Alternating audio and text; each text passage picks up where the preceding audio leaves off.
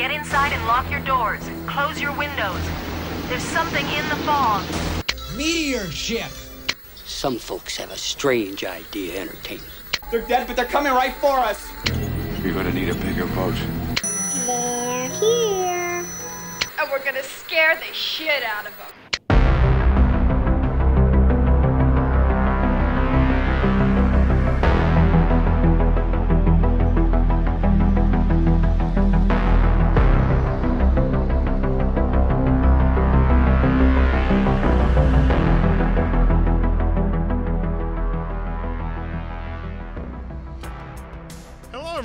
To the third episode of the Spooky Picture Show. I am one of your hosts, Chris McGibbon. And I'm Michael Felsher. And I'm Kevin Ellis. And I'm Peter Brackey. Uh, on this episode, we're going to be discussing some horror films that we feel like have been unjustly looked down upon in the genre. And this is a two parter episode. Uh, episode two, we're actually going to be discussing the opposite, where we are going to be looking at films that we feel like are kind of overrated that maybe should be knocked down a peg or two. So, without further ado, we're just going to get right into it. Um, so I'm going to go first with my one of my first picks of the evening, uh, and one of the movies that I gen- really generally feel like gets a lot of hate and undeservedly so because I feel like it's a pretty decent little zombie film. Um, is Return of the Living Dead Part Two. Now, obviously, this is not as good as the first Return of the Living Dead. Then again, like what zombie comedy about you know zombies searching for brains is realistically right? Like that's the classic horror film. Um, part two favors the comedy over the first one you know the horror element uh, not like the first one which kind of has a really great mix of both. Um, but i still think part two is a pretty decent little movie.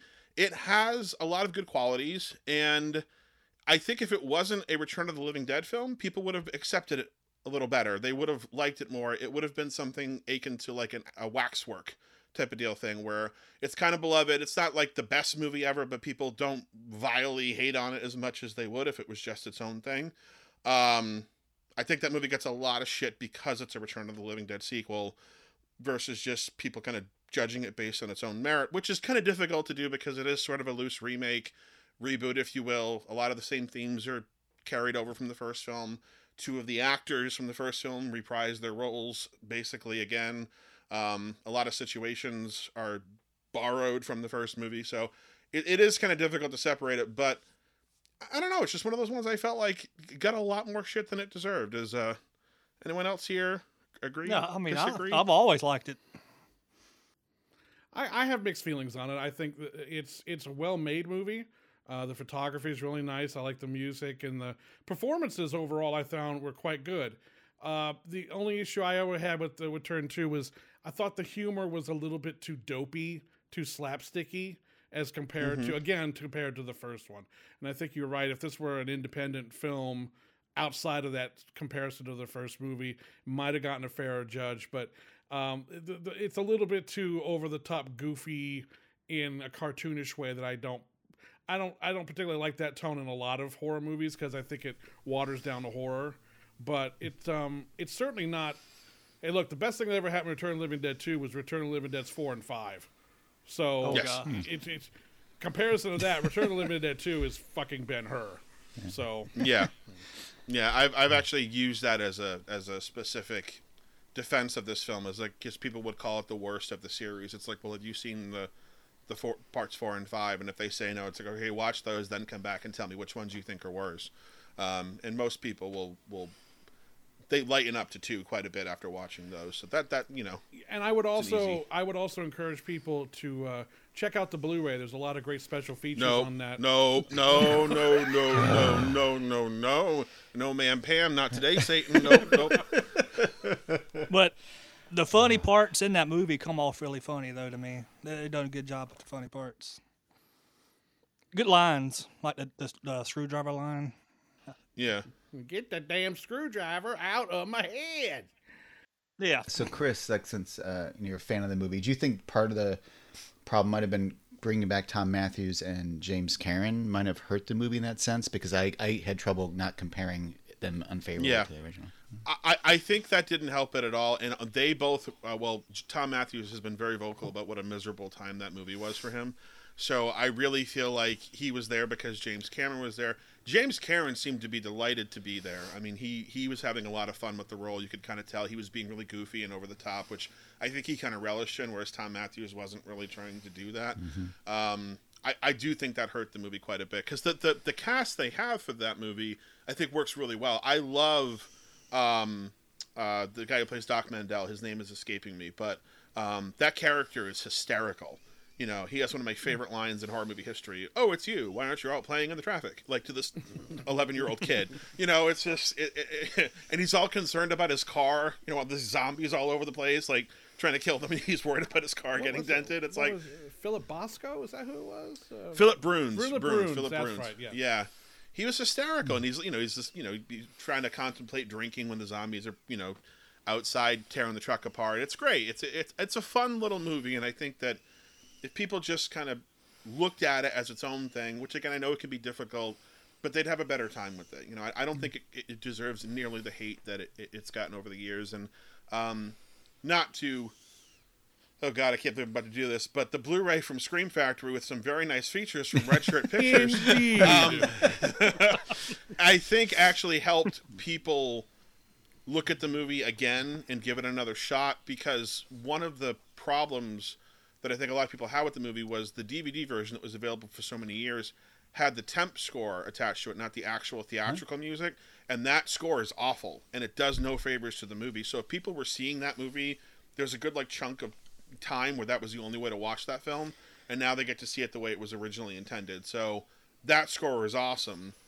The score for the temp version isn't, but um, I think people are like review, you know, re looking at it again, and I think they're they're they're reevaluating their thoughts on it. So, but uh, that's one of my picks for a movie that I love that gets a lot of shit. And uh, I thank you for that plug for my work. I, I try not to bring that up here in this very often, so it's nice for someone to, to mention that. Thank you very much. Uh, the Rashford's one so I was uh, going to choose first on my list uh, is part of a very well established series, uh, and it's called Halloween 5 The Revenge of Michael Myers. Now, I freely admit Halloween 5 has a lot of problems. Most of it's in the script, which doesn't make any sense at all. at all. It makes no sense. It is it contains some of the most illogical character motivations you'll ever see in a movie. It introduces this man in black character who just walks through the whole picture doing really nothing whatsoever until the very end when he just frees Michael. We don't know who the hell he is, why he's there, or anything. And they left it for another movie to solve badly, I might add, several years later. And it's got those problems, but what it does have, and what I responded to when I first saw it, and I remember it was at the Park 51 Cinema on opening day in 1989, was that it had a wonderful atmosphere to it. I think the director, they brought in a guy named Dominique Othenin-Girard, who was a European director, and he brought a very European sensibility to this picture. They shot it in Salt Lake, as they had the previous film, Halloween 4, but he brought a very odd sensibility to it. It's very gothic. I mean, the, the house they chose for the Myers house, you know, the Myers house was this simple two story suburban house, you know, Midwestern home. And now all of a sudden it's become this gothic mansion with, you know, this huge brick foyer and, you know, this big dank basement and everything. It's absolutely nuts. But for some reason that worked for me because of how beautifully photographed it is. It was photographed by a guy named Robert Draper, who went on to do Tales from the Dark Side of the movie and uh, works on the Creepshow t- uh, TV series now. And I just found it very evocative and I really enjoyed the performances. I thought Danielle Harris did an amazing job in that movie. She has to be pretty much on the on the edge of complete hysterics through almost that entire picture, but she has some really nice quiet moments, especially one with Michael later in the film. I love the fact that Donald Pleasence is so batshit crazy in this movie that he's almost worse than Michael in some regards, and I enjoyed the fact that he was willing to go there with that performance. And it's it's it's an uneven film to be sure. I love the opening credits. It's probably my favorite opening credit sequence of the entire series, which is intercut with this very fast, you know, slashing motions of a knife carving a pumpkin. And I I think overall it's a film that gets by almost completely by its direction and its atmosphere and the performances, despite the fact that it makes no sense while you're watching it. So I'm just curious about part five. There was a 4K release done of that recently, and I think somebody did the features on that. They and they may did. even like They may have even restored the original lost opening. Yes, there was a lost opening to that film. That movie went through quite a few changes uh, as they were going through. The whole big sequence with the SWAT team was cut out, which has still never been seen. And then the original opening had, and it's it's weird. It's like the the original opening had Michael Myers surviving the big dynamite blast from Part Four. He floats down a river for about five seconds and winds up at this old man shack who takes him in for a year. He wakes up on Halloween, kills the old man because reasons, and then goes back to Haddonfield. Well, the original opening was essentially similar to that in that he floats down the river quite a ways and ends up at a shack occupied by a guy nicknamed Dr. Death, who's this young, scrawny looking dude who's into the occult and runes and uh, all sorts of weird crap and incantations and spells and potions and whatever. And he's the one who brings Michael in and resuscitates him, and he's responsible for the thorn tattoo that you see on his wrist later on in the picture.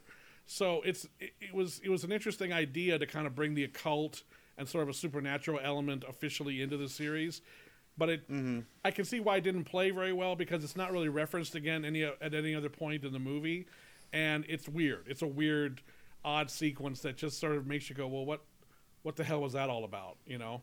So I can understand why they reshot it, but yeah, it was reconstructed for the Blu-ray, which was really cool. And uh, um, I think I think it's a film I can understand. And again, it's this is one of those situations where I understand why people don't like it. I can I completely understand why people don't like it, but I think if you if you just go into it with the the sense of you just want some really fun atmosphere, some interesting kills, and uh, some really good performances, and again, just a, a really interesting, unique atmosphere for the an entry in the series. I, I, I really dig it. I still do. All right. I can see that. I like it too. I um, my pick, one of my pick is uh Jaws three. Is anybody familiar with that movie? Is, did Michael? Did you do the features for this Blu-ray? Um, no. I did not. Well, okay. I mean, I mean, I, my favorite movie of all time is Jaws, but I saw this one first. I mean, oh, Jaws and SeaWorld. Come on, man. how can you not love that movie? And what's he laughing at? no, it's just that- should we pause? No, no, no, no. no, this no, is no, no, keep going. No, no, no. th- I, I'm sorry, everyone. I just, I, I'm just the fact that Kevin saw Jaws 3D first and then didn't give up on movies overall is amazing to me. I mean, hey, come on now. I mean, it's Jaws, it's Jaws in SeaWorld, eating people. What more do you need? This is true. It's true. It's got That's true. fantastic lines. Like, well, And what's the one Guts, where uh, you can take a flying leap through a rolling donut on a gravel driveway? I mean, That's a that's a line from that. That's a line from that movie. yeah, yeah. I've never seen Jaws 3D. No, Ah. I've seen I've seen Jaws and Jaws 2, but I never saw it 3D. Uh, you get a cool death scene where you get to see the the death perspective from inside the shark's mouth as he's eating somebody. So So, Kevy, did you see it in 3D when you first saw it? I did at the theaters. So How old were you, Kevy? Uh, I think it was five. It came out in Were you- '83, were you so I was, uh, I was five years old when I saw it. So I was all about the 3D. Ah. Hmm. Uh-huh. Yeah, we were going through a 3D wave around that time in the mm-hmm. early to mid 80s there. well, that's cool because they don't screen Jaws 3D and 3D very often anymore. it's No, hard to right, see. no. Yeah. Right. I'm just curious about your age because when I, I one of the reason I, I didn't go into it, but Return of the Living Dead Part Two probably resonated so much for me growing up because I saw it when I was a kid, and I was a huge I was a horror fan when I was a kid, and seeing a kid fighting zombies really kind of struck a chord.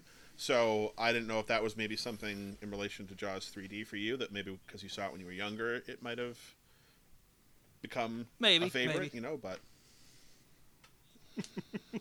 I could see the look in y'all's eyes. But I like, yeah, Ke- Kevy's abs- Kevy's right though. It does have sharks eating people at SeaWorld. I mean, what's uh, you really can't ask too much more from a movie than that. No, It has Uh, like in Louis the dialogue, I Jr. mean, too. what about- It's It does. Coming off There's of a- his there's a Oscar s- win. Yes. hmm Yeah. Yeah, there's a scene right before uh, the shark uh, starts attacking the underwater kingdom, where a little girl's, you know, like she sees Jaws, the shark coming along. She says, "Daddy, look, look at the fish, and the dad says, "Holy shit!" I mean, that's the funniest line in the whole. okay, Yeah, I'm revisit that. I haven't seen that in a long time. I, I, I can Uh. see I'm not getting my message across on this one. I'm just digging it deeper. No, no, but it has, um, I think, no, no. Um, no, I remember Jaws 3D from cable, like just seeing that movie over and over again. That oh was yeah, back that like was a yeah, staple then. Yeah. yeah, totally. So, um, uh, yeah, so I thought it would be fun to not so much look at a couple of some movies that like people hate so much as that just sort of I think have been forgotten or just or just underappreciated. So, my first pick is a movie called Cat People from 1982, uh, which was a remake. Um, so a little context. It came out, yeah, I think it was mm, April, May of 1982. It was the summer of E.T., uh, Wrath of Khan, Blade Runner, The Thing.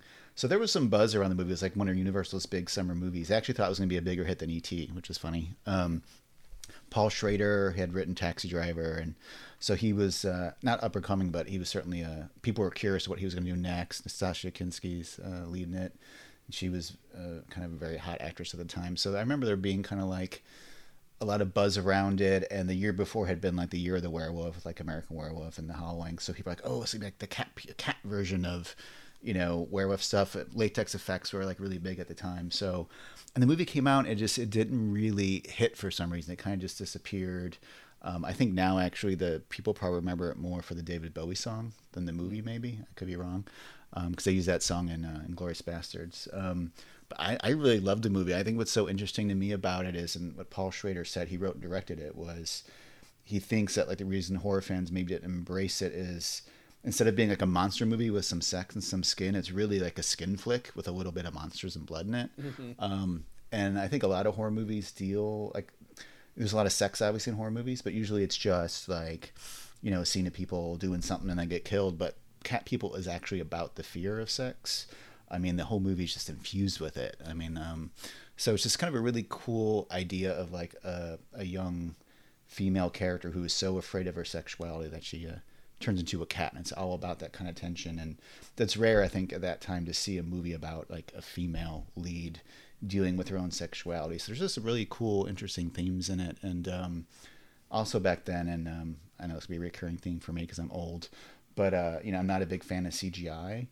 Um, you know back then everything like you had to production design a movie like you had i mean there was no cgi there was no cgi backgrounds no, no digital fixing when you look at cat people now it's really like uh, really cool like everything from the production design to the lighting to the sets the locations um, are just like there's a whole mood to it um, there's a guy named Ferdinando Scarfiotti i think he passed away he was a production designer and he worked with paul schrader and they came up with a whole color scheme for every scene in the film. They used a lot of cyans and reds, which is a very unusual color palette.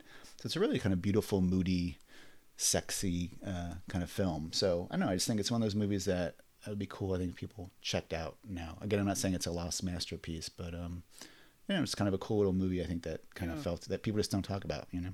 Yeah, it is, and I, I, I remember I haven't seen the movie in a while, but I remember being very impressed with Nastassja Kinski's physical performance in that because she Mhm. actually adopts a lot of cat-like movement in it. So you, Mhm. they didn't need to really do a lot of special effects in some scenes because she was able to convey that just through her physicality, and being very Mhm. very impressed with that. Uh, Yeah. It's got a, it's got a very odd movie, and you know that you know you're in for a weird movie when Malcolm McDowell looks surprised and scared in the film a lot of the time. Yeah. It's like if Yeah. if he's freaked out, then oh, what the hell are we in for here? Mm-hmm. Yeah, it's just weird. And it's weird that like a studio would have greenlit that movie. Like, I just kind of love the '70s and the '80s because there's a lot of this weird, batshit crazy. Like they still were giving directors kind of free reign. Like, um, actually, Alan Orns, Orns, is it Ormsby? Yeah, he wrote the Yeah. the, the screenplay. Yeah. Yeah, and he also wrote, of course, with Bob Clark uh, and stuff like that. So, I mean, the one part, and Nastassja Kinski's talked about it, she didn't like was uh, she's naked a lot in the movie, oh, but it's to the point where it's naked a lot. Yes. yes. it's almost like she's like she didn't feel like it was thought it was too much. And there's another interesting angle to that is Paul Schrader's talked about it. He was actually obsessed and in love with Natasha Kinski at the time, working on the movie. So if you watch the movie now, I mean, the whole lead character played by John Heard is really a stand-in for Paul Schrader. So it's there's a very weird, interesting dynamic in the way Paul Schrader photographs Nastassja Kinski. It is a little kind of cre- creepy now, so it has very interesting, kind of icky layers to it. But yeah, she's mm. maybe uh, exploited a bit too much. Although, um, and another it- funny thing is, uh, it's one of Jodie Foster's favorite movies, which is that was weird. So, And I and I appreciate the fact that it's very different than the Jacques Tourneur Mhm. Val Lewton film Yes. from before. It has a very unique vibe, and much as John Carpenter's The Thing that same summer was m- miles different than the Howard Hawks Christian Nyby version. Uh, Cat Mhm. People took it took the basic concept and ran off with it. But Totally. I think you're right. It's funny, Peter. I, I, I imagine Universal when they got a hold of the final cut of that movie went, "Well, this isn't going to succeed." Yeah. with, with a mass audience. There's just no fucking way. He gave us an art house movie. You know, Mhm. Totally. Kevin, have you seen Cat People? Uh, a long time ago. It's been a while. I haven't seen Yeah. it at all, Yeah. but this conversation Oh. makes me want to watch it. So Yeah. Yeah, it's, worth a interesting. shot. It's really worth a shot. It's mileage is going to vary certainly whether you respond to it or not, but it Hmm. um it, it has its own voice, which you really got to give any movie credit for Yeah, having these days. Yeah, I give it a rewatch. That's yeah, yeah, yeah, Kevin, you and I should uh, give it a rewatch. Yeah. yeah. yeah.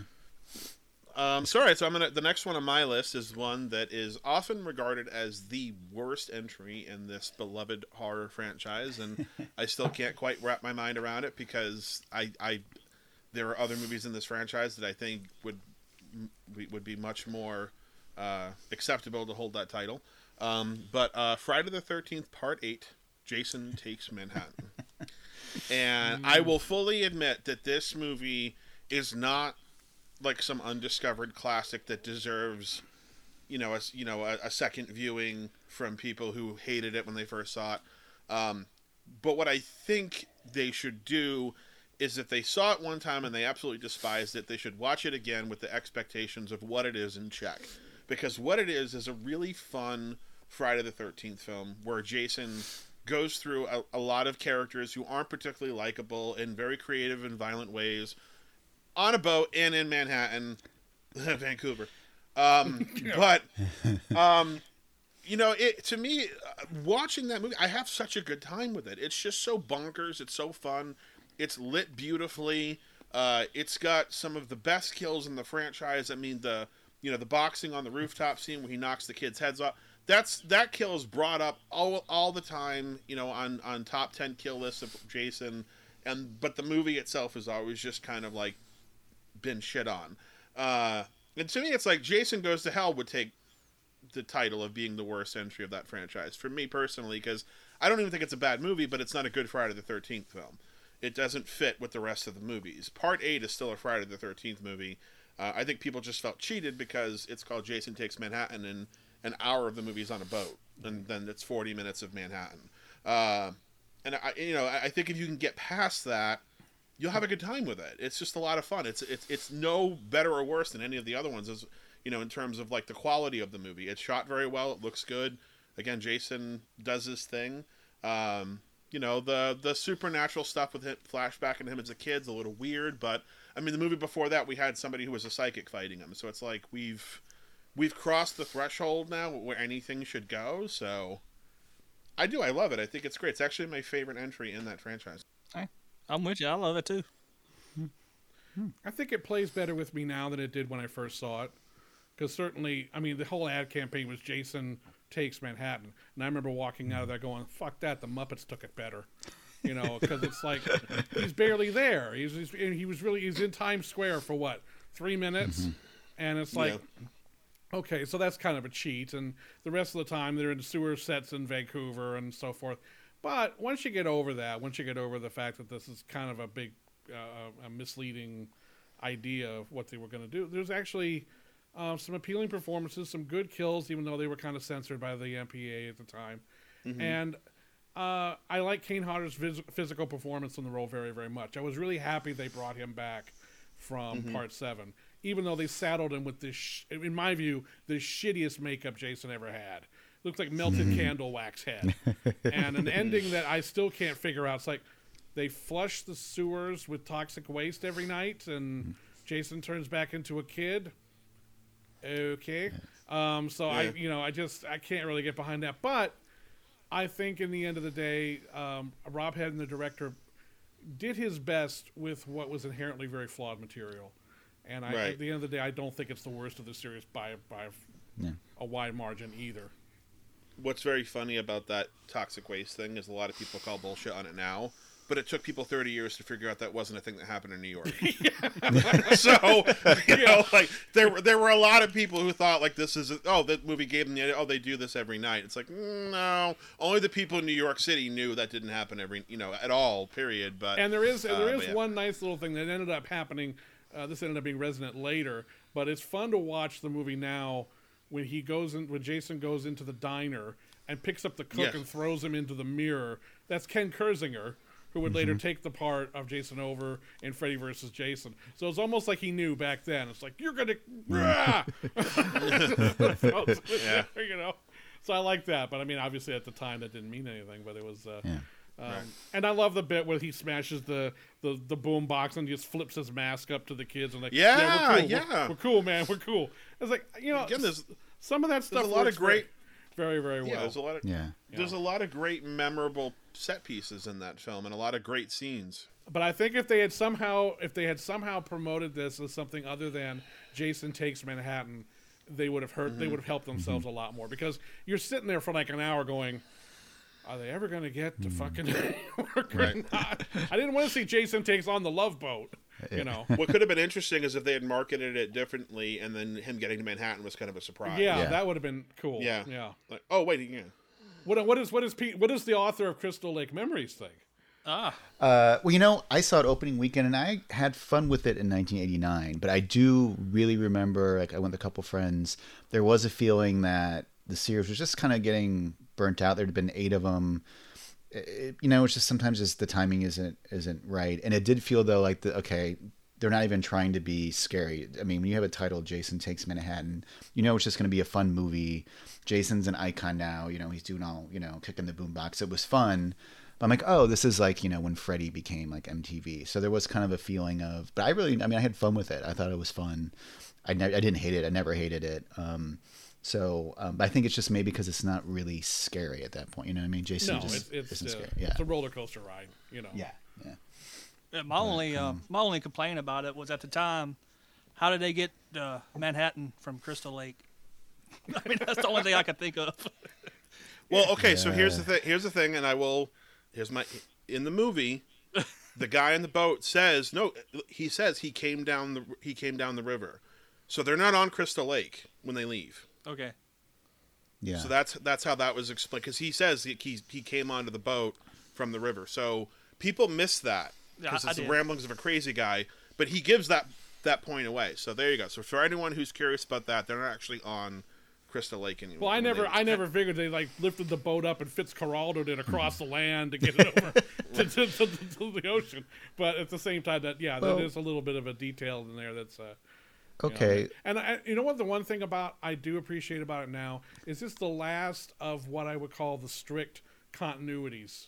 In, in, Mm-hmm. in- Yes. it's the last of the because it's like every film would pick up where, where Jason Mm-hmm. last was, and I always liked that. He's at the bottom of the lake in part six. She wakes him up, sends him back there in part seven. He's down there again at the beginning of part eight, and then after that, shit kind of goes weird. Uh, Yeah. It's kind of vague and nebulous. So I, I, I miss the Paramount continuity. I, it's a weird thing Yeah. to still miss, mm-hmm. but it was the last one to still have that. and also Totally in agree. defense of his makeup, and I, I think we'll move on after this. Um, I think the idea they wanted was he he was supposed to look like a bloated corpse where a body had been underwater. The skin does turn yellow. Oh, I get what It they were going turn- for. I get. I Yeah, it doesn't. It, it, it doesn't translate well, but Mm-hmm. I, I I got why they decided to change it up. But I was like, you had a great makeup in oh, part that seven. part seven makeup Mm-hmm. is amazing. Yeah, I mean, You, it's I mean, you really should have just took that and then you know changed it slightly, but mostly left it the same. Yeah. Um, but I like. I, I never hated his look in part eight either. I'm actually. I'm to this day. I'm still pissed that I don't have a part eight figure. There's one never- through. Uh, you know, never really. they've done never one. done one. No. Really? They've never, and when they were, and NECA was going to, and then the fucking lawsuit happened. Oh. so they were like, "Oh, we have to wait now," and I'm like, "No, I was about to have it." That's over now, right? Well, you Uh, maybe yeah, we'll get one at some point. I mean, if maybe there's we'll money to be, somewhere. if it's Friday the Thirteenth, if there's money to be made, they'll find a way. Life will find Yes. a way. Way will. That's the way it goes. So, Um, next on my list of the films that I think are uh, good and maybe misunderstood or, mis- ser- severely underappreciated is Howling 5 The Rebirth. Now, you may think, why the fuck would you choose an entry out of a series that is as batshit crazy as you've ever seen? I'm, I'm fascinated with the Howling sequels in general because you go from Howling, the Howling, which is pretty much an acknowledged classic, and then to Howling 2, which is not. and then the weirdness of Howling 3, which is like a spoof on the whole thing. And it just gets weirder and weirder and weirder. And sandwiched in amongst all these other Howling sequels is Howling 5, which actually plays out like an Agatha Christie story. It takes place at this castle, a snowbound castle, and all these people have been called there for reasons that they don't understand. And one by one, they get getting uh, knocked off, like in an Agatha Christie story. You hardly ever see a werewolf ever at any point in this movie because they didn't really have money for that. And the movie went through a change of directors while they were filming it, and the whole thing is the story about the making of the movie would be a fascinating uh, tale one day, believe me. But that movie again, it, it goes back to atmosphere with me. They filmed it really well, and it's just the the castle interiors are very evocative, and the snow, and uh, it's I I just dig being in that movie, and it and it's not particularly well acted in some regards. The screenplay is is what it is, but it's got again, it's just got a lot of really fun atmosphere, and I loved trying to figure out who was going to be the next to go because again, it's not really a werewolf movie, and even when the werewolf shows up, it's done in very fast close-ups because you can't see the shitty mask that they have, so they gotta they gotta make sure not to show it, and it's. uh I- I gotta say, I, I I've always admired that movie for having truly a, a unique feel in, in that not only that series but in terms of werewolf movies. There's no other werewolf movie that takes place at an abandoned castle in a snowstorm. And it's again i think very effective there is one kind of somewhat uh, unintentionally funny aspect to it is that every time something does happen like a werewolf leaps out of a snowbank you never see the werewolf but it presumably leaps and grabs somebody or there's a jump scare.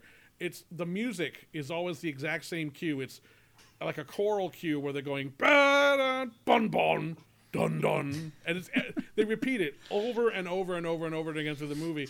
And after a while you're just like they, they could have composed one other cue. That would have been nice maybe but it's um i don't know. I have a lot of fond memories of this movie and uh, i'd like to see it restored and have a legitimate hd transfer out there because i think the photography and the atmosphere of that film is really what sells it It's a sort of a who done it too, right? It is, yeah. It's like I said, it's very much like an Agatha Christie because you hmm. don't know who it is that's knocking people off, and it's it's very much. I mean, because again, they didn't have enough money to do anything really that complicated with a werewolf, so it's pretty much yeah. It's it's you know, it's like Clue. You know, it's one by one people are getting knocked off, and you're just trying to figure out who the hell who done it, and it's it's, I I. I just responded to that for some reason, even, even if again it's not strictly a werewolf movie.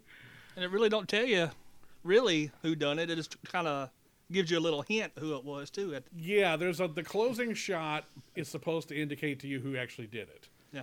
But I'm not. I've I've heard from other people who've watched the movie going, was that just sort of the film winking at us because even it doesn't know who did it? You know, at the end of the day.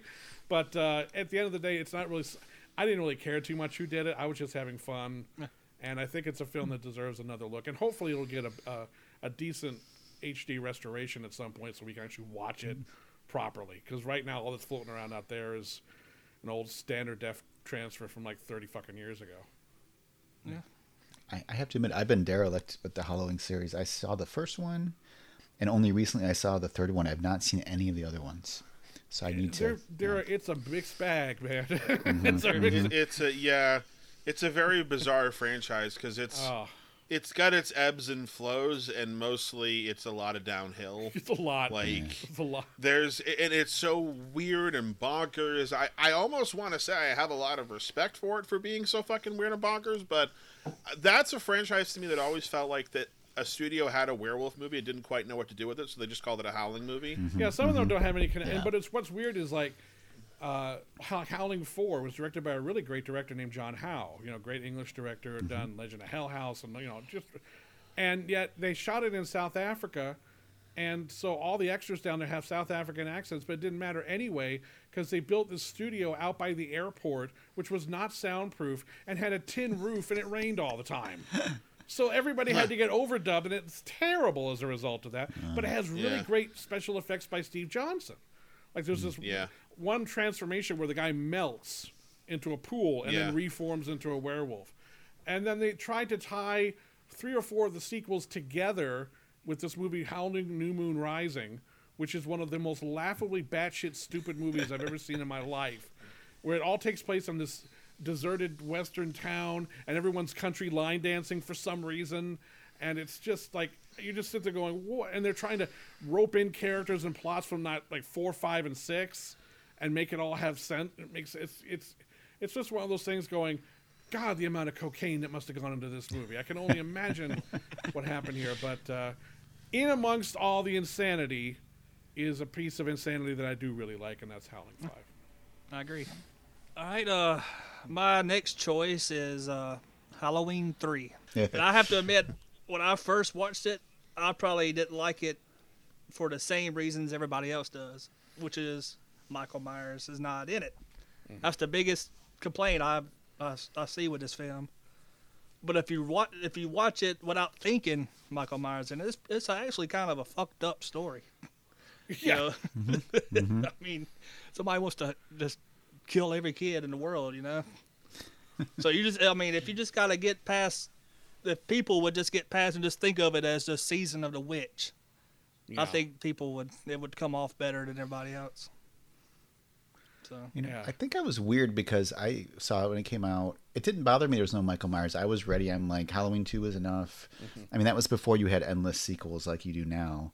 So it really was like, well, you can't bring Michael Myers back. He burned up. So um, I, I think my thing was more like, it just didn't really, I enjoyed it a lot. I have a lot of fun with it. But I mean, it doesn't make a lick of sense. No, it doesn't. There's does it? so many plot holes, but it's still really fun. Yeah. No, and it goes there with the kids. It kills a kid Oh. on mm-hmm. camera in a really Yeah. disturbing way. disturbing way. too.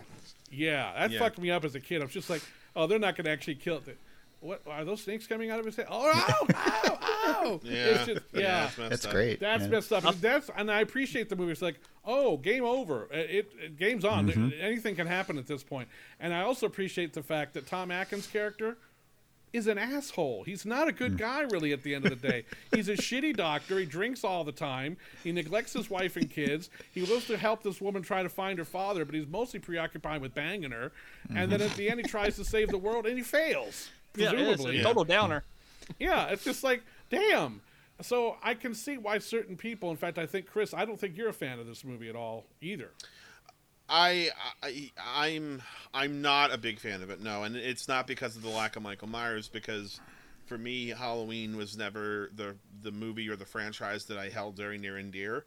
Uh, it, something about this one that just didn't click with me. It never has, and I, I've I've given it multiple chances. I've watched it a bunch of times, just trying to kind of grab onto something about it that I really enjoyed. And the best that I can come up with is I really love the masks, and Oh, I love the feel of the Halloween atmosphere the movie has. But that's kind of it. Like that for me, that's where it. Because the whole thing with the robots and Yeah. you know they take Stonehenge, but nobody notices, and you know, um, Yeah. the, you know, like there's a lot of just like, huh, in that movie. But I love the idea of a sequel or an entry in a franchise being completely different. I would have really liked to have seen like where that series could have gone if Halloween three was received better, and Halloween four was another separate story about something that happened on Halloween, uh, versus Agreed. bringing Michael Myers back. It was a well-intentioned idea, and I think. Yeah. that it, it- but at that point, Michael Myers was just too set in people's minds, and um, and but yeah, I can understand. I completely understand why someone would not respond to that movie. Because it's ridiculous. The plot is absolutely fucking absurd. You either Probably what I roll with that movie or you don't roll with it, and that's fine. Um, I do think the, if Dean Cundey's photography is again just fucking fantastic, and I would argue, and I think I'm not alone in this, it's the best of the John Carpenter Alan Howarth score collaborations. They. Absolutely. That I score, love that score. is fucking fantastic, and it, it's just one of those ones I can listen to by itself a hundred times over, even outside of the movie, and it still rocks. So I, I I think that's that's held up, and I'm glad to see the movie has gotten a resurgence in the past ten or so years, where people are discovering it and judging it on its own. And Yeah. uh, it had a really great collector's edition on Blu-ray not long ago, Um, No. great. Oh, no, no. Any, I, Nah, Uh, ah, uh, big- uh, ah, yeah. blah, blah, blah. Say it. man, fuck you guys. Don't say it. Anyway, moving on. Who's the next person to talk? Is it me? It's me. Yes. Um, all right. So for my second choice, I picked a movie from 1981 called Wolfen. Um, Oh, yeah. Yeah, I mentioned so 1981 was the year of the werewolf. There was a Howling and then American Werewolf, and I don't know. I always felt like Wolfen was kind of like the bastard stepchild. It's just, I mean, I'm I'm not saying it's better than those other movies. I mean, I think maybe American Werewolf probably has the is the most loved of those movies, but Wolfen definitely just sort of maybe people were sick of werewolves. I don't know, but it was not a hit. wasn't talked about. There's never been like I don't think there's even been a special edition Blu-ray of that movie. Um, but I don't know. I thought it's kind of always been kind of unfairly overlooked. I think it's the most intellectual of the werewolf movies of that time. It had some really cool, interesting ideas, and it kind of wasn't even really a werewolf movie. If you've seen the movie, it's about wolves. There's like a race of wolves that have been displaced by gentrification in New York, and they basically because their land is they've been basically pushed out of their natural habitat. They start killing and eating people, and Albert Finney plays a cop who kind of investigates these murders, and it kind of ties in with uh, Native American mythology and shape shifting. I don't know. It's not a great movie. It's flawed, and there was a lot of behind the scenes drama. It cost a shitload of money, so they hired a director named Michael Wadleigh. He was like a countercultural figure from the late '60s. The only movie he ever directed before that was Woodstock, a documentary. So this Yeah. is still his only, yeah, narrative film. Um, so he kind of politicized it a bit, and it always makes me laugh now when people talk about woke culture. And you know, I'm like, have you watched any horror movies from the '60s and '70s and Yeah, '80s? know. I mean, they're loaded with politics. I mean, they're all political. So um, he definitely took it. It's based on a book by Whitley Strieber, who'd written The Hunger and some other uh, books. Um, and he, he had a lot of Native American backstory and stuff. But there's just some really cool ideas. I mean, it's not that exciting. Um, it's too long. It's a little slow. It's not like American Werewolf or The Howling. There's not a lot of visceral thrills. There's no big transformation, but it has a really cool climax. It has uh, makeup effects by Carl Fullerton. There's this decapitated head that's like really awesome. And um, but I don't know. I just I I think it ties in with cat people. I didn't I didn't realize, you know, picking these movies, they're both about animals, but they're also both about adults. There's no teenagers. Not that I don't love teen horror, but it's just cool to see an adult movie that tries to tackle something serious um, and mixes genre with you know politics and stuff. So you know, it's cool. I know. I think it's a movie that's worth revisiting. Um, again, if you can't expect an American Werewolf or a Halloween kind of thing, but um, there's some cool stuff. So I don't know. Hopefully, people will check it out. I just remember the only th- th- that movie. I haven't watched that movie in a long time, but what I remember Yeah. about it was a lot of it's kind of very heady, you know, Mhm, just yeah. kind of. But thank God they got someone like Albert Finney to star in this because he sells it. you know, Yeah, he's uh-huh. just he's like get a great veteran English actor in there to sell your bullshit. If you gotta, Yeah. if you gotta sell some really kind of outside the box stuff that you're gonna like, grab Albert Finney or Christopher Lee or somebody who's gonna go in there and be able to sell that shit and he Mhm. does and he's a great leading man for that film because he's as baffled by it as everybody else at times but he still treats it with seriousness and it really i remember Mhm. that really working Yeah, uh, and I, well. I like movies that actually dare to be serious because now everything you know is postmodern and ironic and hip. Yeah. So it's interesting. Like Cat People's the same way. Where like there's nothing jokey, like because you really risk like being laughed at when you go that serious with a Mhm. movie. You know, um, the one thing about Albert Finney that reminds me of Tom Atkins is like. He's supposed to be like the sexy leading man. I'm like, Yeah, it's anyone not- it's- like yeah. they're always getting these chicks? I'm like, what? Okay, whatever. But it was the '80s. Everyone's still flashing back to tom jones you know they're thinking Mhm, that that's mhm. the guy Yeah. like, no he Yeah, ain't tom yeah. jones no Mhm. more Nah, It's- that's not that- those anymore. days Yeah. are gone yeah Yeah. Yeah. I actually I've never seen Wolfen, but I think I, I, I so that's two for two for Peter's list that I have to check out. So Yeah. I guess uh I guess I'm gonna be busy this weekend. I apologize in advance if you hate them. So. i think the archive Sure. collection brought it out on blu-ray the warner brothers They archive. did because Yeah, people made no a, yeah they made a big deal about it actually. Well, people did when it came out because they were excited that it was getting released because it was Yeah. it had been on only on DVD and I think the DVD was full frame if I'm not mistaken. Mhm. I don't Yeah, have it's it on 235. So Yeah, um, yeah. nice so they were excited that it was coming out, and the Warner Archive stuff always looks good. So I mean, Mhm. like that's the benefit is their transfers are always really nice. So Yeah. Yeah, I- I Um, like that too. Kev, Kevy and I got some watching to do. Yeah. Uh, so my last pick for a movie that I, I, I this one I, I genuinely, I can say that I genuinely love, and I, I come to defend it now and again because I feel like the hate directed towards this film solely has to do with the fact that people just adored the Halloween franchise so much that they just can't let go of that to look at this movie for what it is. It's not like No, no. Return of the Living Dead Part Two, where like, you know, y- you know, it, it, it, the first one's so set that you can't separate it too much. This one is like, no, you took these characters and you fucked them up so bad that I can't even watch this movie. Is Rob Zombie's Halloween Two?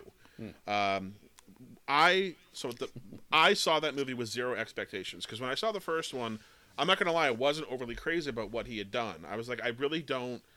There were some th- choices he made that I was like, I don't think this was the right move for this, but whatever. You know, again, not being a huge Halloween fan in general, I wasn't like burned by it. You know, like I was just like, yeah, I'm, some creative choices were a little questionable, but at the end of the day, I still didn't hate it. I just didn't love it.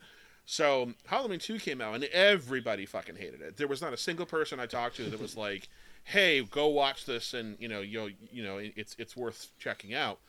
So I, when it came out on Blu-ray, which was very quickly after its very short theatrical window, because it, it, it just was panned, they kind of pulled it out of theaters pretty quickly, or it, it came out of theaters pretty quickly, from what I recall anyway.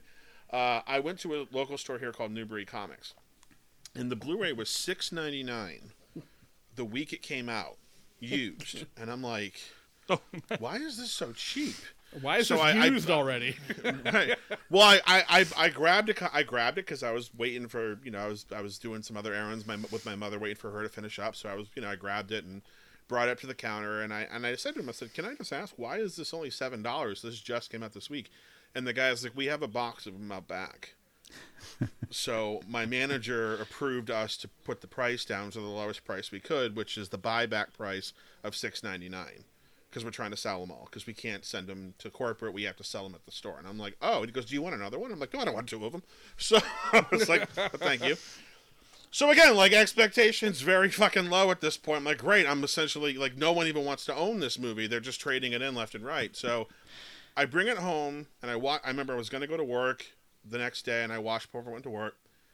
I remember lying on the couch and just being like, did am I seeing a different movie than what everyone else is seeing? This is actually pretty good. Like this is this is brutal. This is nasty. The portrayal of Laurie having PTSD was very realistic. It was very it was very depressing. It was very gloom and doom, which I'm like, you know, somebody survives being almost being killed by a mass killer and one of her friends is brutally murdered and another friend of hers is is mauled they're not going to be like in Halloween 5 they're not going to be Ellie leaving the front door unlocked you know they're going to be fucked up and this was probably one of the first movies I saw that they really explored what this would do to someone aside from like Halloween H2O which was 20 years later like this is the next you know that movie showed her with PTSD 20 years later but we didn't see her right after it all happened you know we saw her 20 years later after being in hiding. So this is like a year later and we get to experience what it's like for her. And i don't know just the, the way michael killed people i think he had again some of the best kills.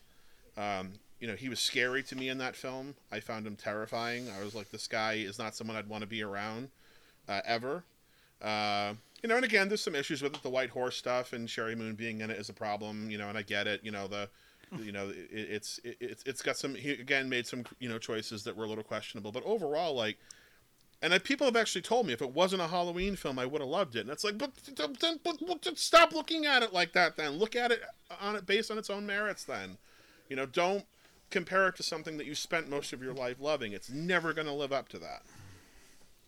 I have spent most of the last 10 years or so since that movie came out doing my best not to like it.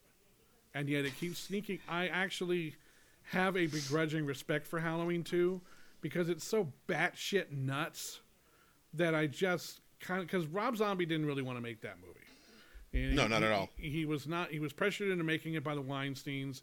They gave him money to go make a movie, and he's like, "Well, I can't turn out a green light." And so he basically just went, well, fuck it all. I'm just going to do whatever crazy crap comes into my head, and these characters are going to go off and do all sorts of shit.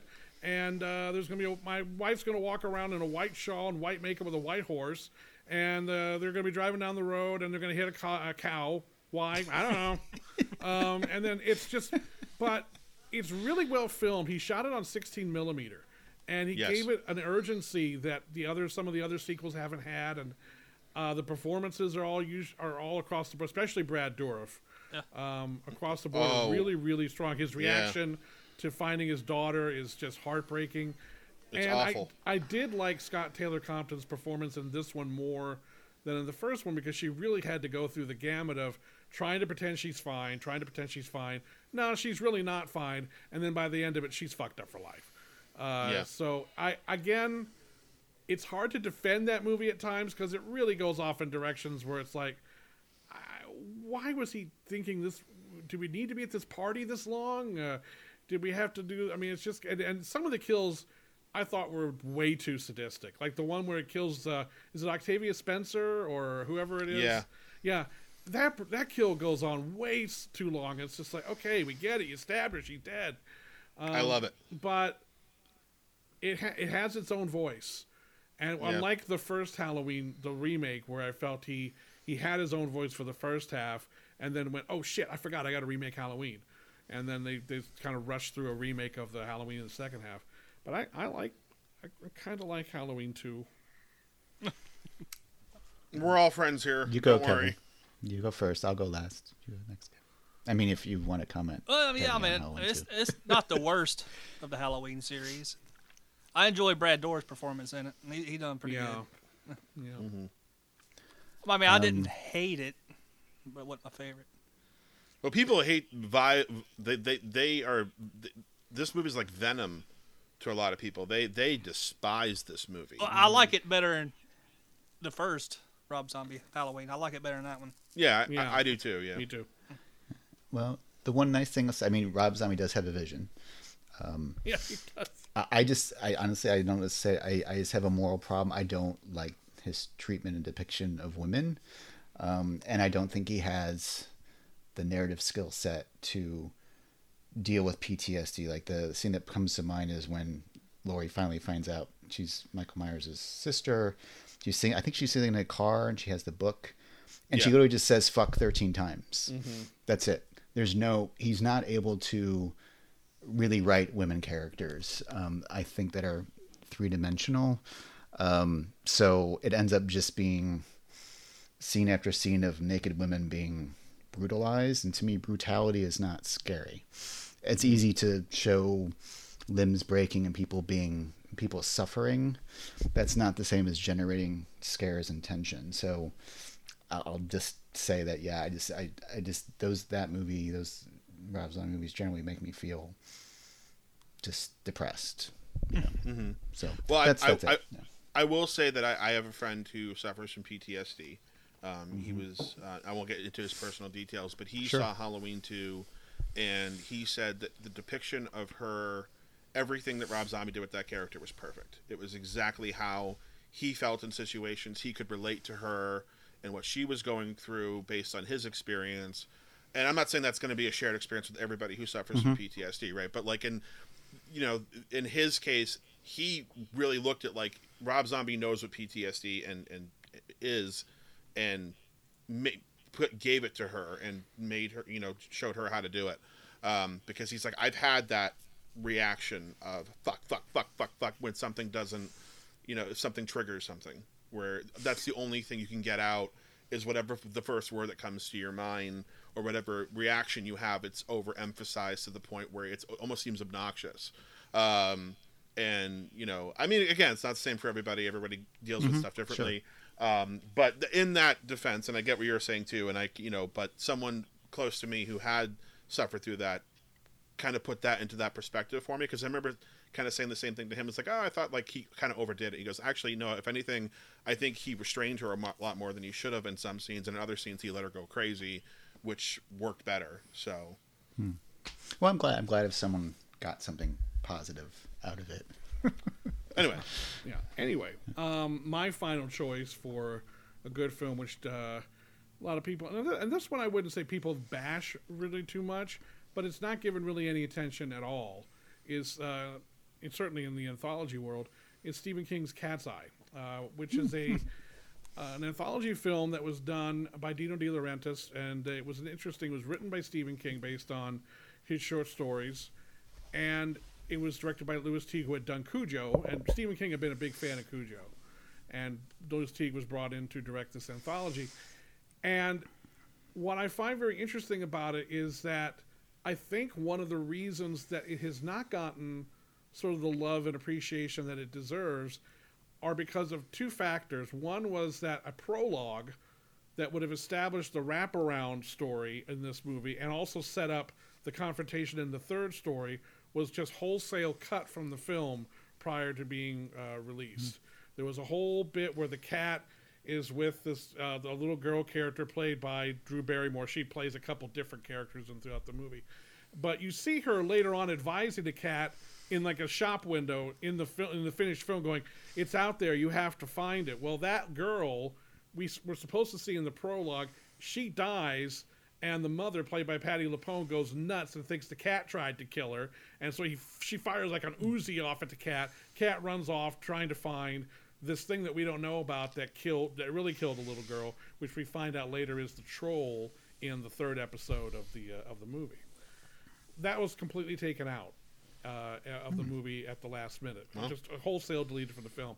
So you're left really confused when this ghost apparition of Drew Barrymore keeps talking to the cat. Like, Got to find it. Find what? Who the fuck are you? What's going on? and, and another problem the movie has is that the two be- the the Quitters Incorporated adaptation, which is about a guy who's trying to quit smoking and he hooks up with this organization, which is run by the mob, and they're trying to uh, help convince him to quit smoking through whatever means are necessary. And then the second story, The Ledge, which is a basically a, uh, a, a guy's been having an affair with a rich man's wife, and the rich man puts the guy out on the ledge and said, "If you can get around this building on the ledge and get back in here, you'll get my wife, you get a big bag full of money, and have you know happy trails to you." Both those stories are so well done and so well acted and so well put together. They're actually two of the best short story adaptations of any Stephen King story that I've ever seen. They're really mm. well done. James Woods is hilarious. He's really mm. funny in Quitters Incorporated. He's matched by Alan King as the head of the Quitters Incorporated. Everyone's on the same wavelength. Lewis Teague directs with a very light touch. And then The Ledge is brilliantly filmed using forced perspective and these oversized sets and uh, Robert Hays from Airplane plays the, the guy on the ledge, and he sells every moment of terror out there. And uh, the great late Kenneth McMillan plays uh, Mr. Kressner, the rich asshole who's putting him through this, and he's just eating it up and having a delight playing this role. And uh, it's it's both those stories are so good that the third story, when it comes to the troll and the kid, there's nothing to it. There really isn't anything to it. It's basically monster in the room, got to kill the monster. And although it's brilliantly filmed in its own way because they used a lot of oversized sets and a real life size guy playing the troll and a lot of trick photography and forced perspective, there's just no meat on the bone in the story. It's it's ultimately just sort of flat because you're like, okay, eventually they're just going to kill the troll, right? Yeah, all right. Whereas with the other two stories, I didn't really know how either one of those was going to end. So it has the misfortune of having some material deleted from the film that helps to sell the, the wraparound story, and it ends on a story that is the weakest of the three by a considerable margin.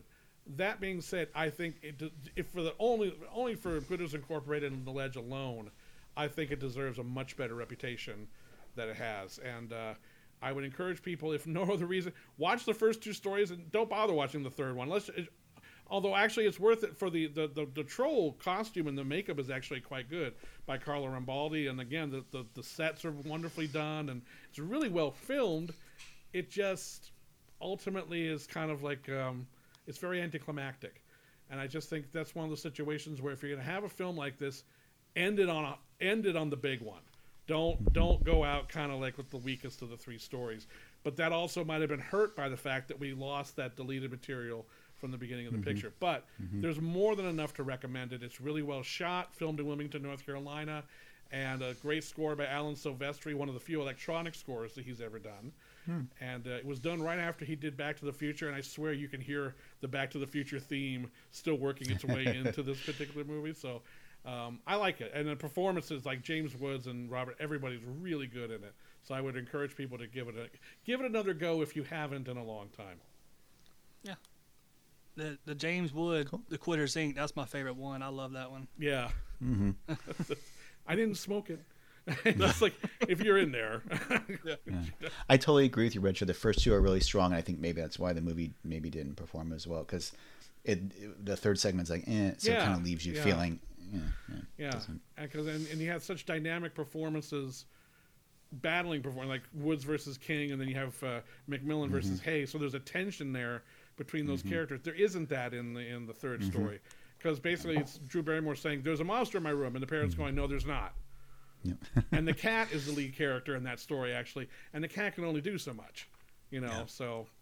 Um, yeah, it's it's it's one of those situations. Anthologies are a tricky business because y- you can have a weak story, but you can't have it at the beginning, and you really can't really can't have it at the end.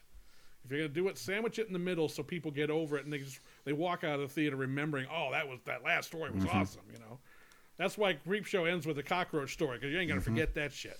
Mm-hmm. You know, that's why the Hitchhiker works so well at the end of Creep Show Two, and you know, it's just it's unfortunate. I think that that, but again, I I would love to see that deleted material and see how it maybe helps to tie that third story together Yeah. into the movie a little bit more. All right, I guess it's my turn. Um, my final choice for movies that I love that maybe nobody else likes is the Blair Witch Project.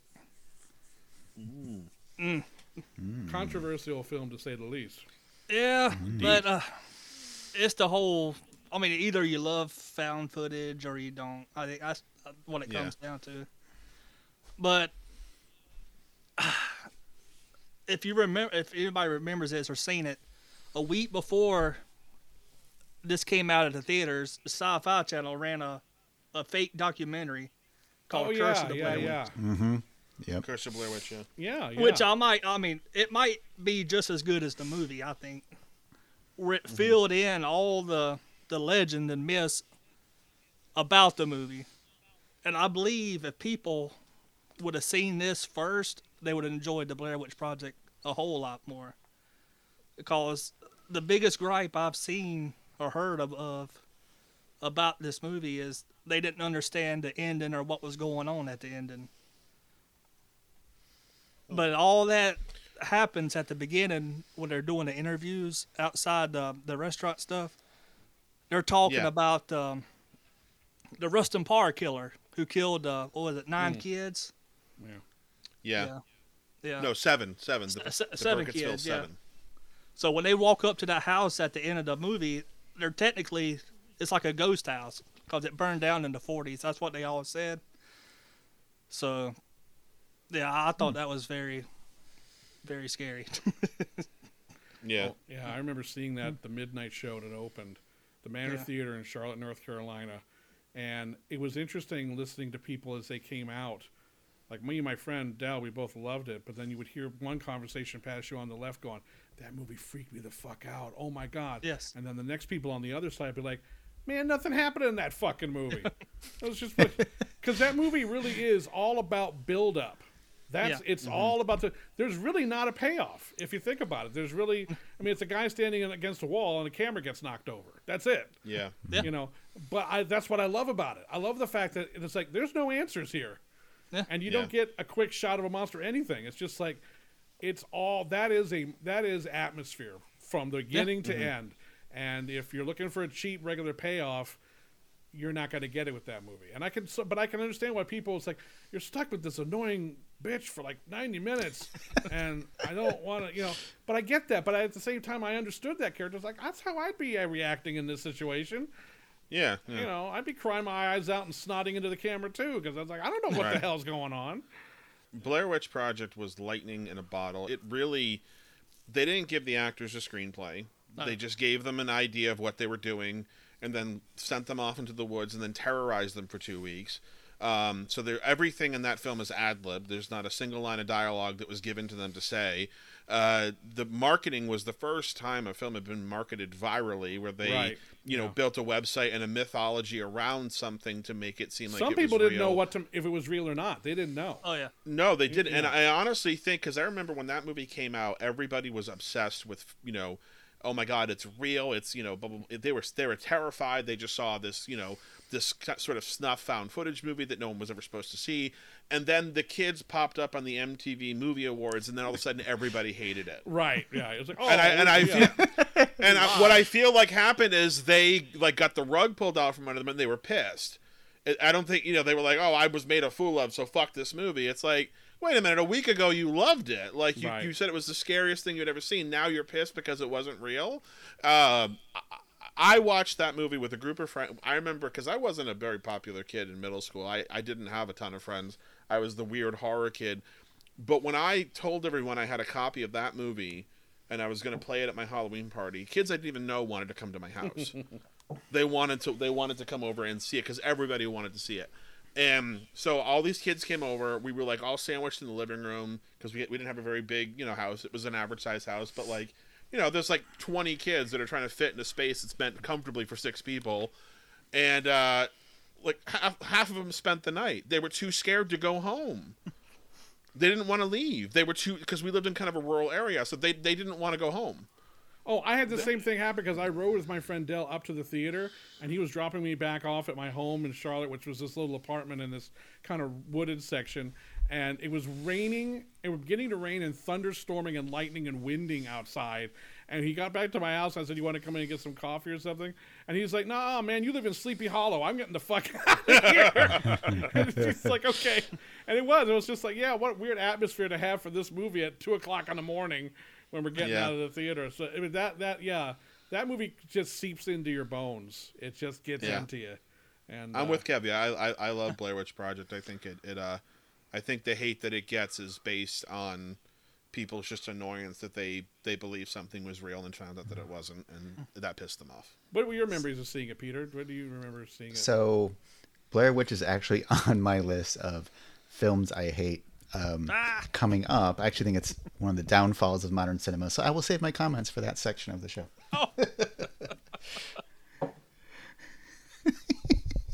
Yeah. All right, one more quick story about the on my about the Blair Witch. On the way home from watching that at the theater, me and Aunt, me and Angie, I was taking her home, and it was you know eerily quiet the whole ride. We didn't we didn't we, we didn't speak that much, and we're on a back road going back to her house, and all of a sudden a raccoon darts out in front of the road, and of course, dummy me, I slam on the brakes, do a 360, and get stuck in the ditch. and have to call her dad to help us get out. And when he gets there, he was like, What the hell happened? And I was like, Well, I thought it was a dog, what it was. He's, I said, A dog ran out in front of me, and so I slammed on the brakes, got in the ditch. He goes back and looks. It's a raccoon that I didn't hit, but it's dead because I scared it to death, and it's on its back, dead. Jesus Christ. Jesus Christ. So is it just lying in the road he- like? Oh, Yeah, I scared the shit out of it. I killed it. I scared it to death. and he started calling me Davy Crockett.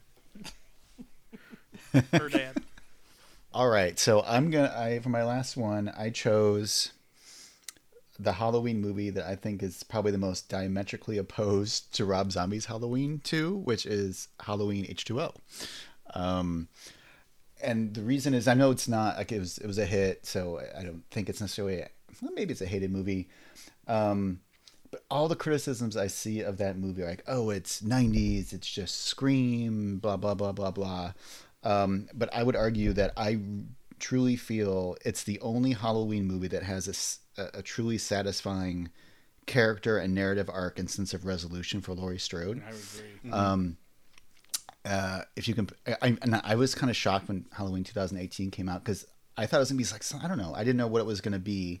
I'm like Jamie Lee's back. Like maybe there's some really like interesting or unusual story or how they're gonna do this.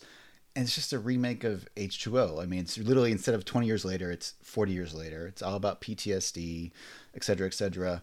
But uh, in H2O, I feel like, you know, they really thought about okay, what would happen if, you know, you not only suffered this hor- horrific night or two nights, I guess, if you count Halloween two, um, but if a serial killer was your brother, um, they really fleshed out who Laurie Strode would be, what would happen to her, how it would affect her relationships, her son, etc. And then, you know, Jamie Lee worked, worked really, really hard to make sure that there was, again, discounting resurrection and everything, that there was a resolution that she was going to turn around, face her monster, finally deal with what she's been running for 20 years and she's gonna fucking chop his fucking head off. I mean, I think Mm-hmm. for years that's what you're waiting for, right? Just someone just fucking kill Michael Myers. Like you have this there's all these scenes in the Halloween movies where, you know, we've seen it before where the Michael's down and then she drops a knife or something. So finally someone, you know, fucking cut his head off. So I feel like they made it very understandable the trauma she went through, um, a very clear resolution.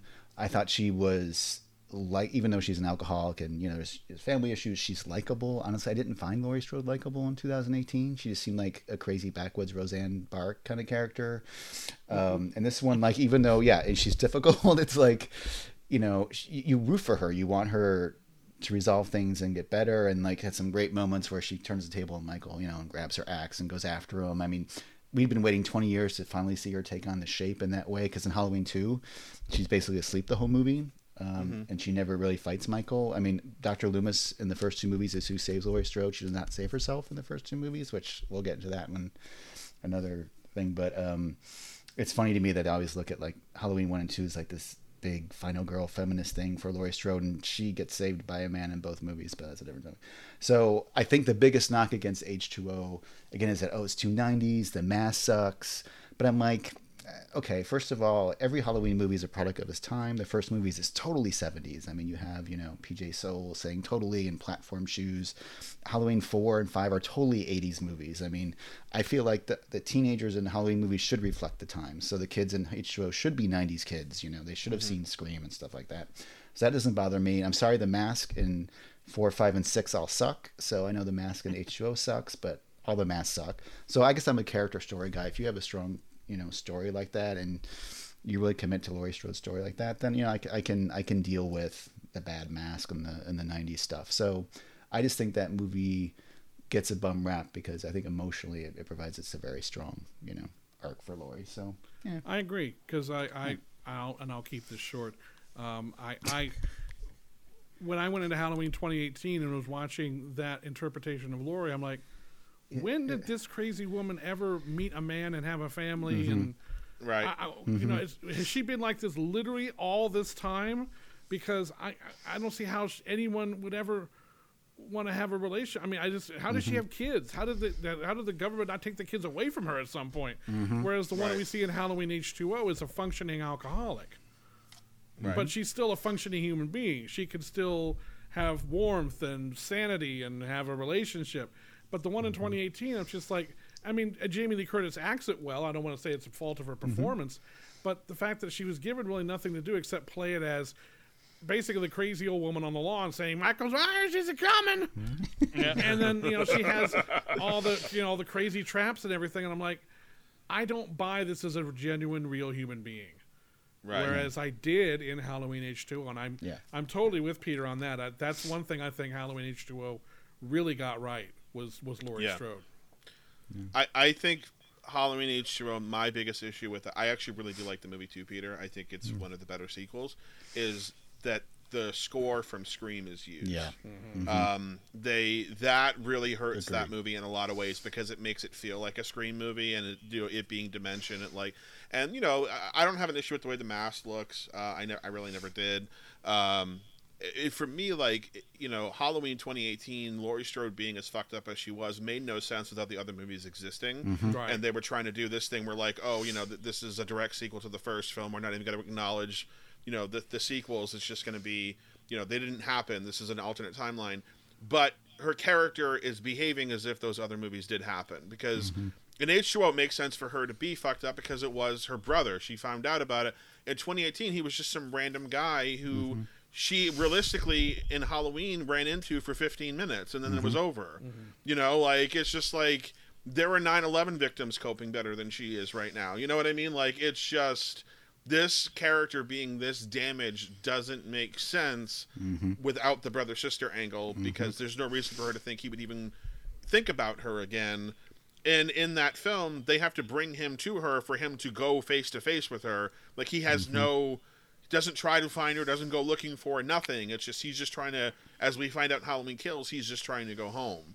That's all he's really trying to do. Yeah, I think by trying to retcon it and get rid of the brother sister thing, which I always thought was stupid anyway. Yeah, uh, I. Yeah, the, the brother Yeah. thing was it was stupid. I was glad that went away, and Mm-hmm. yet it did rob her Mm-hmm. of some reasoning for her being the way she was. It was almost like they wrote her to be that way with all the other f- films still in place, and then Mm-hmm. when they got rid of all that, it's just like, why is this? Right, why is this woman so batshit nuts? You know, why does anyone Mm-hmm. tolerate her? Why does anyone? Again, who who married this woman and had Yeah. kids with her? It's just like I Yeah. you know. I, In an I eight- 100% agree. Yeah, you guys are Yeah. totally right. Sorry. In an H2O, they even make a reference of her of um, uh, his father sending him a birthday card late, and Josh Hartnett, whose character's name I'm, is escaping John. I, John. John. Thank you. John says, um, you know, w- uh, no, she says to him, "Well, Dad was a methadone smoking." Blah blah blah blah blah addict, and he goes, "Well, who would attract someone like that?" it's like, oh, okay, so she was fucked up for a while, and she hooked up with this guy and had a kid, Mm-hmm. and then you know she tried to get away and you know make herself better so she took the kid and ran off got custody yada yada yada so it's like okay so that makes sense. But in halloween 2018 it's like she again she had someone met her and went let's have a child. No, no, I don't think hmm. so. you know that was a, nor- ano- another normal person you know? Another weird thing about 2018 to me is because of the fact they removed all the sequels, and like you said, if she runs into Michael Myers for 15 minutes, it's like at the end when Michael Myers is coming back, it's almost like they're saying like, oh, that justifies her being such a terrible person all these years. I mean, because they established in 2018, you know, she hasn't been a good mother and all these horrible things. It's so so. it's, Um, whereas like H2O, it's really the opposite. It's you know, it really puts it on Laurie like, hey, you know, you need to face your monster. This is ultimately your responsibility to deal with your past. So I just find it much more empowering. The the the I mean, I'm taking it too serious too seriously, but so I think there's more, there's a stronger moral uh, of the story behind um, H2O. And I, Chris, when I said earlier, I hope it didn't come off offensive, but when I said that H2O was diametrically opposed to Rob Zombie's Halloween 2, what I meant by that is, you know, Rob Zombie has this very gritty grindhouse aesthetic, and I think H2O was like the complete opposite in that it's this hip, trendy 90s feeling scream vibe with the score. So I think a lot of horror fans didn't like H2O because they don't, you know, it's too glo- it was too glossy and and I, I get that. it became like a scream was parodying Mm-hmm. slasher films and then halloween h2o kind of became a scream movie Yeah, in a way yeah. so it kind of came full circle which i think might have annoyed people who weren't crazy Yeah. Mm-hmm. about scream because there were a lot of i feel like there were a lot of like slasher fans that scream pissed them off because it kind of Yes. Mm-hmm. made them look at all the stuff they had been accepting for the last 30 years Yeah, because not really Halloween two H2O wouldn't have happened if Scream hadn't done what it right exactly yeah and and Well, i, there's I think there's more to that. Well, we can talk about that. yeah, I think that there's a there's a certain level of don't tell me how to feel about my movies that horror fans have. Yeah. So mm-hmm. with Scream coming along and basically saying like, "Hey, like you know, this is a trope that you guys have blindly been accepting for the last 30 years and then Halloween H2O also understanding and recognizing it and not trying to use any of them and putting Scream 2 in the movie meaning like now we're now we're we're doing the meta thing in the Halloween franchise too. Uh, I think that pissed people off and Exactly. uh, I I love the, the ending of H2O when she chops off his head. I yeah. I'm not exaggerating. I stood up and I cheered. Yeah. I was like fucking finally. Thank you And were- God. and weren't like, you like, Yes. yeah, were you like you. me? Was just like, well, let him figure a way out of that one. Yeah. right. yeah. Yeah, I and then the next one comes like, oh, Yeah. all right, All right. Yeah. It should have been the last one. yeah, It Yeah. really should have been. Yeah, it was a great arc to leave it on. And um, you have you guys ever seen Soap Dish? The movie Soap Dish. Oh, I Yeah. love Soap Dish. Yeah. I- mm-hmm. uh-huh. So you know when, when Whoopi Goldberg is flipping out about the guy coming back because he doesn't have a head. He head. Yeah. what am I supposed to do? He's got no lips, no vocal cords. What do you want me to do? That's what I can picture the writers of Yes. Halloween Resurrection going like, "What? His head's gone. What do you want I us to do?" How am I supposed to write for a guy who doesn't have a head? Mm. Yeah. So I, I, I, I really, I'm with Peter. I like H2O a lot. I think it's actually very underappreciated. So Yeah, I, I think it just became like the Scream one, like that, and I think that's the knock Yeah. against and it. then there was just a whole the other level it. of bashing that happened when 2018 came out, and that was such a big hit. Yeah. It's like, oh, Yeah. Righted the wrongs of H2O. Yeah, fuck you. you know? Yeah, And Resurrection And it- didn't help either when they kind of Well, tried yeah, to rewrite the yeah. Yeah, H2O and Resurrection get linked together far too mm-hmm. often yeah, because of the Laurie Strode connection. It's just like, yeah, that's not fair. Yeah. there was a while, a long period where I ignored Resurrection ever happening. Like I just pretended it didn't exist because to me that was the worst entry in the franchise. And then Halloween Kills came along, But that's a And whole wa- nother Evil topic. dies tonight. It is. Well, that, I just want to say I watched Halloween Resurrection again for the first time in 20 years and went, you know what? This is fine. that was I was okay with it when it was all said and done. Still bad, but I was thoroughly entertained, and it's one of those quick movies that's over before you know it. So I didn't, I didn't really have a big, big, big. I'm going to have to with so. disagree with you. That is not fine. it's not fine. But you have such great lines like "trick or treat, motherfucker." Oh, Michael I Myers chuckled at that for the first time Yeah, in yeah. 20 years. I chuckled. I was like, you know what? It's funny. Yeah, He's having a great time. They hired this guy to play himself. They didn't hire Busta Rhymes to deliver Shakespeare. They hired Busta Rhymes to be Busta Rhymes, and he did. And he showed up to work and gave it his all. I can't, I can't fault the guy Uh, for that. and there's like you know, I'll do my red shirt pictures plug. I mean, in an upcoming book, I may or may not be writing. You'll find all all about Halloween, H two O, and That- that's, Resurrection. that's and not very classy, Peter. that, that's uh, not, you you know, know, bringing up makes Yeah, a great Christmas professional gifts work available in on the course of Amazon. This was not supposed to be about that, really. Oh, okay. yeah, all right. low blow, Sorry. low blow, low blow. Sorry. Kevin, you got anything to say about H two O? Uh, I mean, I enjoyed it. It's not my favorite, but I enjoyed it. Hmm. Yeah. Yeah, it's, Well, there you go. All right, guys. So that's going to wrap it up here for us on the first part of this episode. We hope you guys enjoyed listening to us talk about some of our underappreciated horror films. Uh, on the next episode, we'll be discussing those horror films that we feel like are a little overappreciated. So we hope you'll come back to hear us talk about that. Uh, I am Chris McGibbon. And I am Michael Felsher. And I'm Kevin Ellis. and I'm Peter Brackey. Keep it spooky. We'll be back.